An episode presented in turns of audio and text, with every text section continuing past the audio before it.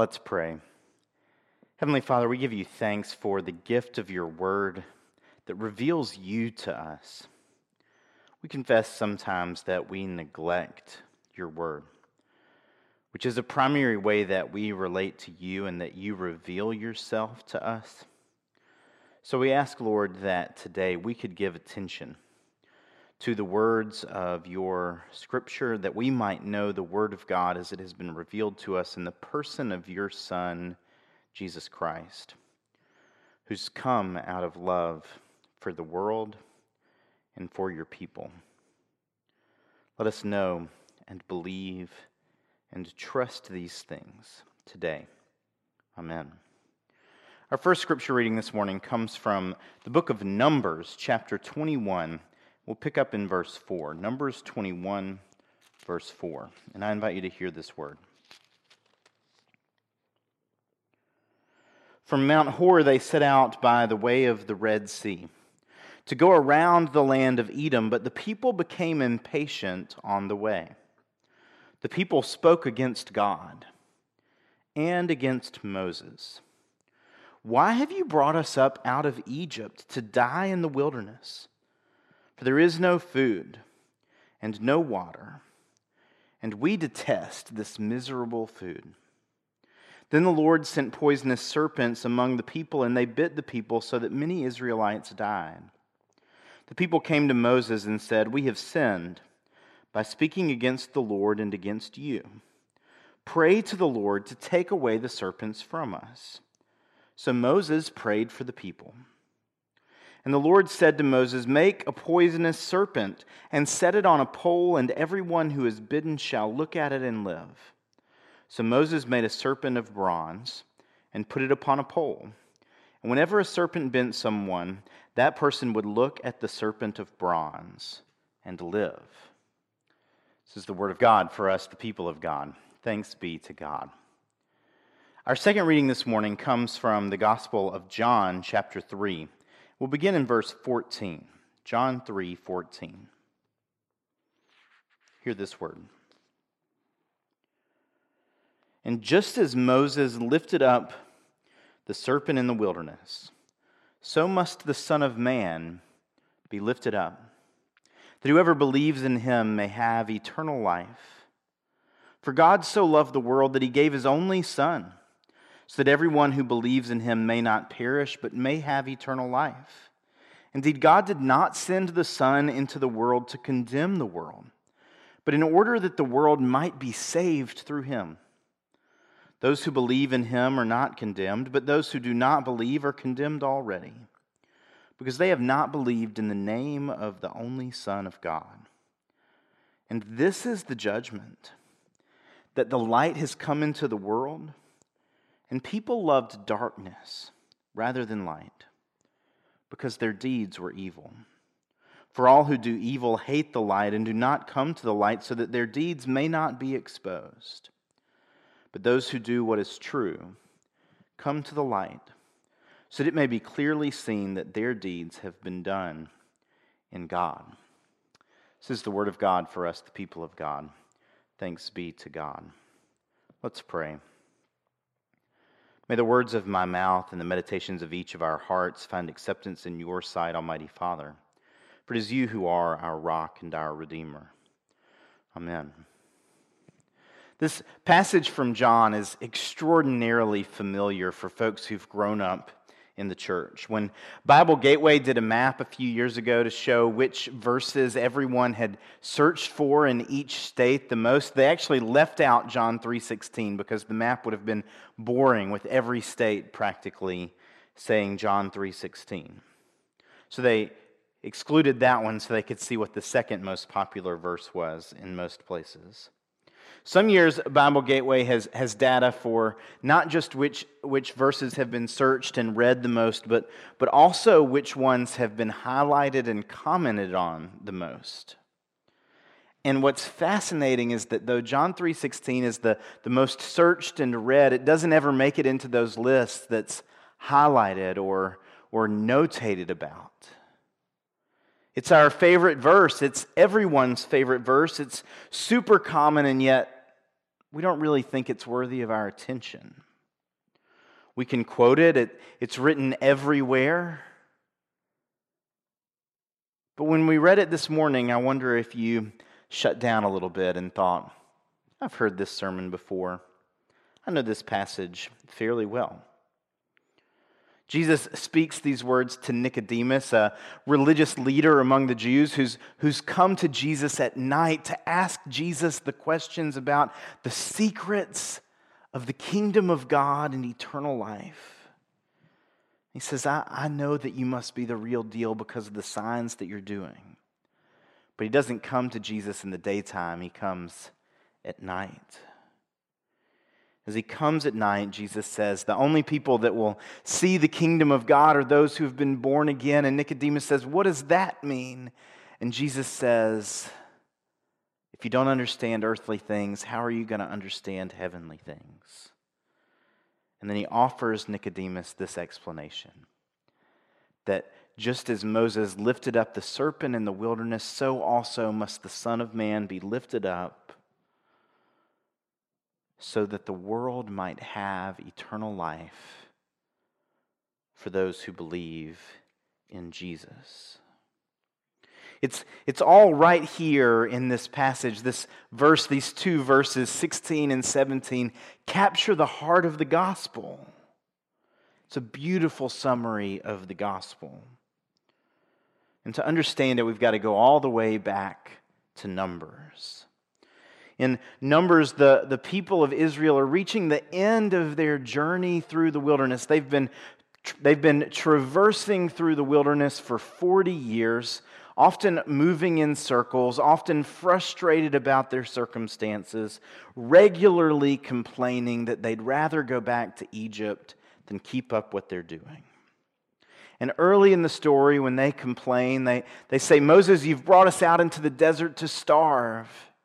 And the Lord provides manna each morning and quail for them to eat, and their needs are met. And several times in the story, they say, Moses, you've brought us out here into the desert to die of thirst. There's no water, or the water that we have is bitter. And God provides good, pure water to drink to the people of Israel. And so now, as they end their journey, they've, they've gotten bored of the miracles of God. The, the manna that shows up each morning is, is no longer interesting to them. They, they don't want anything to do with that food. So much so that their complaining has become illogical. There's, there's no bread, they say. There's no water. And, and the bread doesn't taste any good. It's obvious that they're just complaining to complain. They say there's no bread, but then they follow it up and say, well, well, maybe there is bread, but we just don't want to eat it anymore. God's faithfulness has been so reliable that they've become bored. They're tired of packing up camp each morning and carrying on their way and setting camp up again each night. They're tired of eating the same manna from heaven each day, even if, even if it is a magical miracle of God. New day, same grind, and they're exhausted. And it feels like death to them.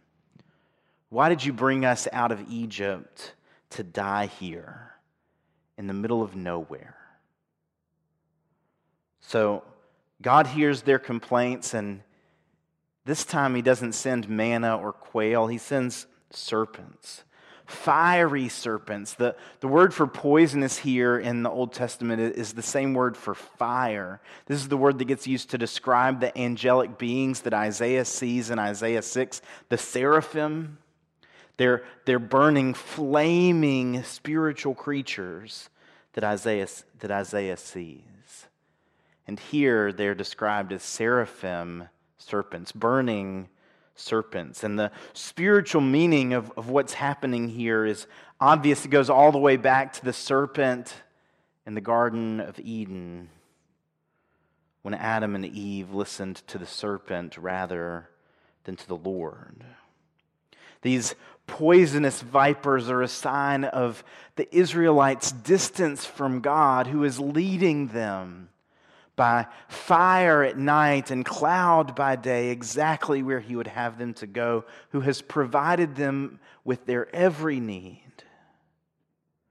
And still they complain. What happens as the serpents make their way among the people is terrible. Many people die. And so the, the people of Israel, they go to Moses, and they, rather than pray themselves, they ask for Moses to intercede on their behalf. They say, Moses, will you pray to the Lord that he would take away these serpents? And Moses does. He prays to the Lord on behalf of the people. They say, we, we said bad things about your leadership, Moses. We said bad things about the Lord. We spoke against the whole enterprise, and, and we're sorry. Tell God we've, we've learned our lesson and ask Him to take them away. So Moses asks. He does what the people ask him to do. And the snakes don't go away. The prayer that Moses lifts up on behalf of the people isn't answered in the way that they expect. Instead of getting rid of the snakes, God gives them a cure. And the cure looks a whole lot like the disease. Fashion a, a serpent and put it on a pole, God says. And when people look up at that serpent, they won't die. It doesn't say they'll never get bitten.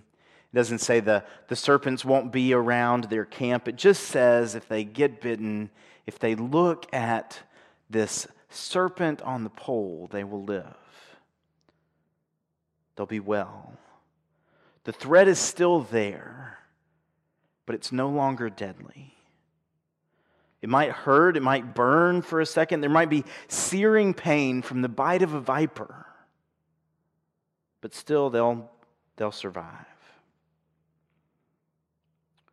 Just as you look, as they looked at that bronze serpent, Jesus says, so also must the Son of Man be lifted up that whoever believes in him may have eternal life. It's such a simple thing to look up at the serpent to be saved. But it also provides the people of Israel with a constant reminder of who God is and their dependence on God to make all things well, of their entire dependence on God for their lives. We know at this point, because of Israel's history, what would happen if the snakes just went away. People of Israel would go back to complaining to Moses a few days later about how the bread wasn't good enough or the water was bad. The bread makes us want to vomit. We want something else. There'd be no bread or no water, or they wouldn't like the bread that they had. Just like this, Jesus says, he's going to be lifted up. Jesus is going to be lifted up on the cross where we have to look at the things that plague us, where we have to look dead in the eye and see our own sin, our violence, our rejection of God and God's love, and behold in Christ crucified our salvation. Jesus is going to be lifted up from the tomb where he keeps his wounds, but they cannot overcome his life. We will see him lifted up. Jesus is going to be lifted up into heaven and seated at the right hand of the Father. The one who was mocked as a fraud is going to be revered as the Lord of all creation, the King of the universe. Jesus is going to be lifted up on the cross and from the tomb and to the heavenly places where he will reign. He's going to be lifted up because God loved the world enough to send his son. And whoever looks up to him will receive eternal life. This is the gospel. This is the invitation of the good news of Jesus to Nicodemus and to you and to me to behold the Lord who saves us, to look at the horrible things that we do to God when He comes to show us His love, and in that find salvation.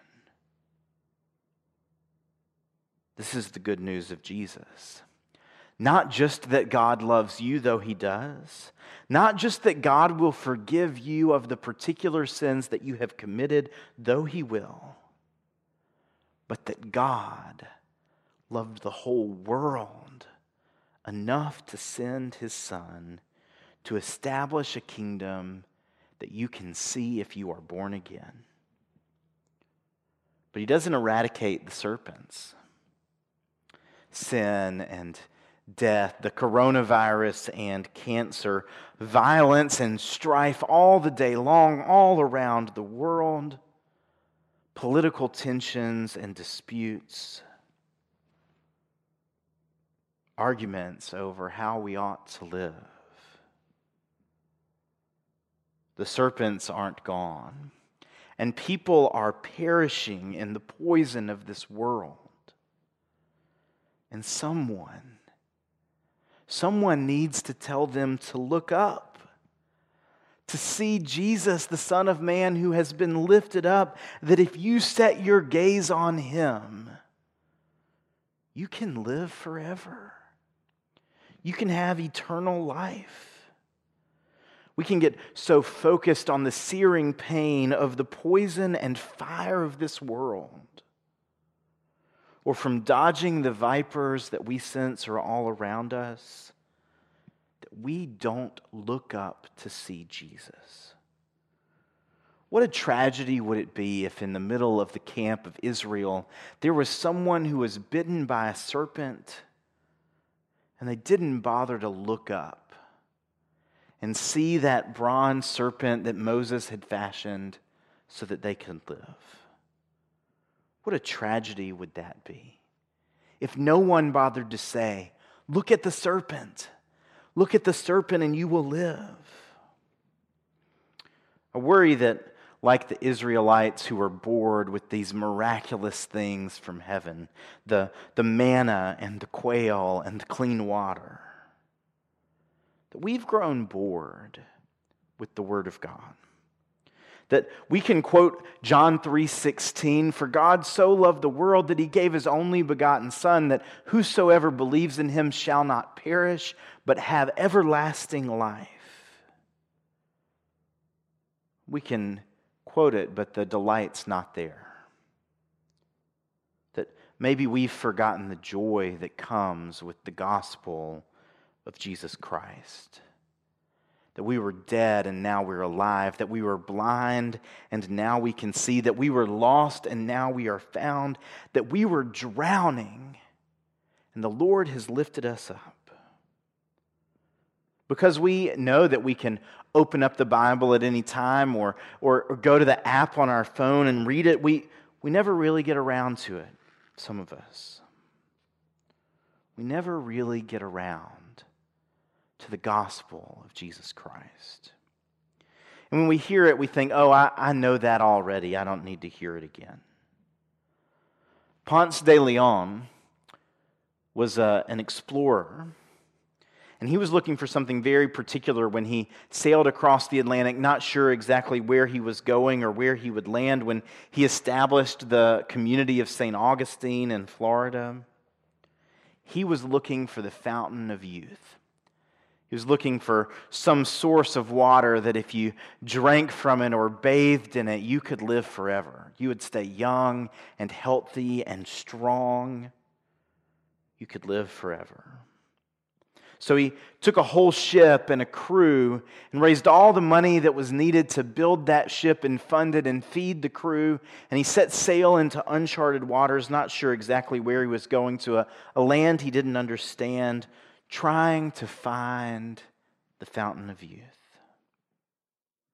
All that effort to access eternal life.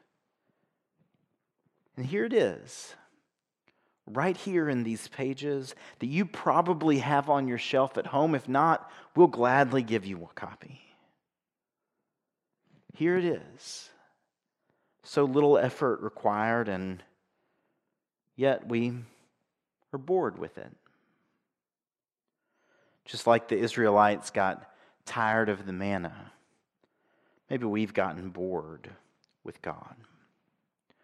And when that happens, what it means is that we have fundamentally forgotten the truth of the gospel. We've forgotten what the gospel is really about. We have forgotten how good God has been to us or has promised to be to us if we've not experienced it already. The Israelites, as they continue on their journey, they, they don't forget the faithfulness of God anymore as they walk through the wilderness with the serpent. But after they get established in the land of Israel, something else happens. They, they keep the serpent, though they're not traveling anymore and not no longer, uh, no longer um, facing serpents uh, in their camp. And so over time, they begin to venerate the serpent. They begin to worship the serpent. And King Hezekiah, as he's reforming things for Israel, he, he realizes he's got to take down all the idols and the, the worship places that are set up to other gods. As a part of that, specifically, he destroys the bronze serpent that Moses made because they had taken what was a reminder of the faithfulness of God, their utter dependence on God, and, and they'd made it into something to worship like it was a magical, a magical item all on its own. Whether we forget the faithfulness of God by thinking that He's going to let us perish or whether we forget the faithfulness of God by putting our trust in things rather than the God who gave them to us, we can go astray in a thousand ways. In the South, there's sometimes this, this overwhelming sense that, that for Christians, you, you haven't heard a real sermon if you haven't gotten a little hellfire and damnation. If there's not some ranting about sin particularly sins that probably aren't the primary sins facing the congregants on that particular Sunday morning. And those sermons rightly communicate the horror that we should have at the darkness of our world. That the, the world has, has decided that it loves darkness more than light because we don't want our evil deeds to be exposed. But the darkness that is in the world is not the primary message of the gospel. Because Jesus didn't just come to save the ones who are already in the church. Jesus didn't just come to save the ones who've got it all together. Jesus didn't come just to save the ones who remember well and don't speak ill of Moses or of the Lord. Jesus came for the whole world, for all of creation. All that he made, he wants to restore to the glory that it had and surpass it because it will be stitched together with his love. Jesus didn't come to offer condemnation, that was already present. The snakes were already in the camp. This is the judgment. The light has come into the world. Jesus has come to save the whole world. And all it takes for you to participate in that, all it takes is for you to look up at the one who's been lifted up and to step out, to step out into the light. That's what Jesus invites us to, is to step out into his light and glory. And what's terrifying about that is that when we step out, we know that what we've done is going to be exposed, that our sins are going to be visible. And we think that'll be fatal for us.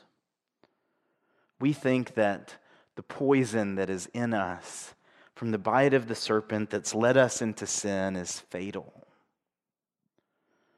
But what Jesus says happens when we step out into the light is miraculous. That when we step out into the truth, the truth of who we are, which is broken sinners, and the truth of who He is, the God of our salvation, the one who has come to save the world, when we step out into His deeds, and into the light that he offers, what is seen as the glory of Jesus in us. Our sins are there, but they're not, they're not what's recognizable. What's recognizable is the power of God to save us. Jesus has come to save you. He's come to save me. He's come for the love of the whole world. And He is calling you to step out into His light, to entrust yourself to His glory and His power, to receive His salvation and to share it with others. Looking up to Jesus doesn't get rid of all the serpents. It doesn't get rid of all your problems. It's not going to make everything perfectly easy from this day forward. Everything isn't magically going to go away but it will give you the one thing that you need a connection to the Lord who has made you and who loves you and who longs to give you new life. Jesus' arrival is good news.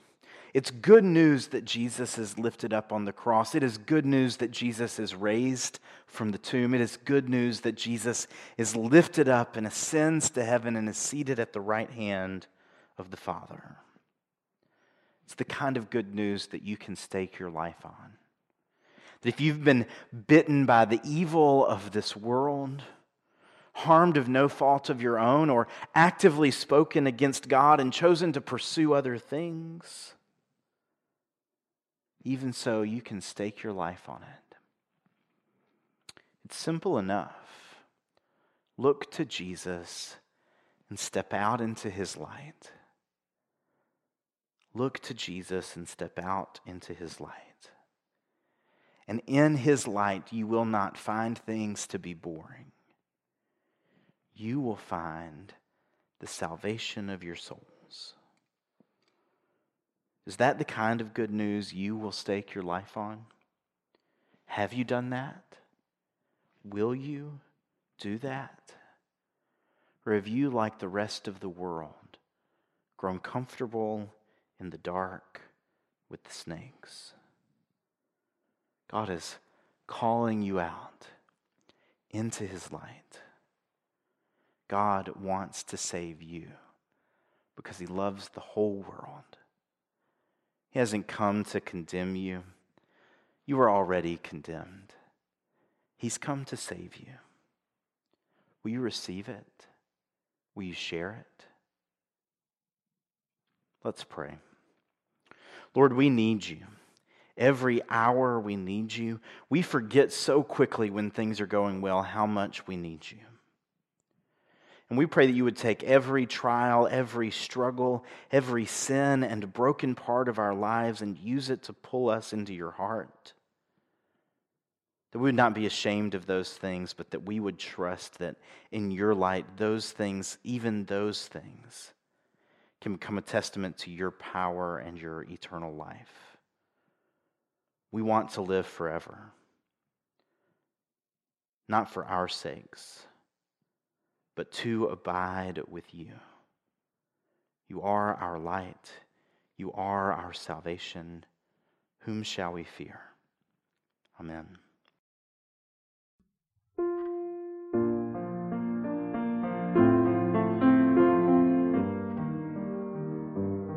This has been a production of Moore Memorial United Methodist Church. To learn more about our ministries, look us up on Facebook or visit our website, moorememorialumc.com.